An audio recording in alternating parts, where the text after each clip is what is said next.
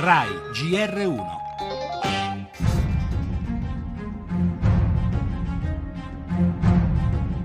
Egypt is calling for international military intervention in neighboring Libya. ISIS terrorists, this coming as Egypt bombs terror sites in Libya.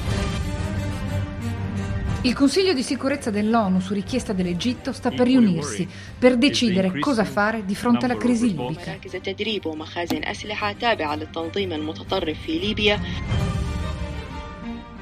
Noi non possiamo intervenire se non all'interno della legittimità internazionale e non possiamo intervenire senza che in Libia esista un accordo fra le parti che in questo momento si stanno contrastando. Dagli Stati Uniti all'Europa, dall'ONU ai governi di Francia, Italia, Germania, Spagna e Gran Bretagna. Sulla drammatica situazione in Libia l'Occidente ora parla con una sola voce, quella della condanna al terrorismo e dell'impegno per una soluzione politica della crisi. Il ministro della Difesa Pinotti ha riassunto i punti chiave della dichiarazione congiunta firmata ieri sera.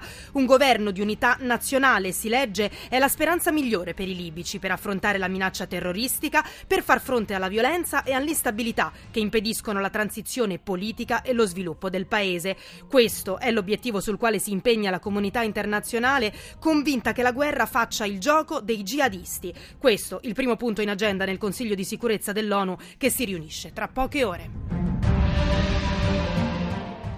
Le altre notizie in primo piano nel giornale. L'Europa di fronte ai casi Ucraina e Grecia si combatte a Debalseve da Kiev. Il presidente Poroshenko avverte è a rischio la pace nel mondo. Intanto Atene va verso la richiesta di un'estensione del debito. Tsipras chiede un confronto con gli altri premier dell'Unione. Oggi riunione della commissione del direttivo BCE e in Italia c'è attesa per le decisioni del Consiglio dei Ministri di venerdì.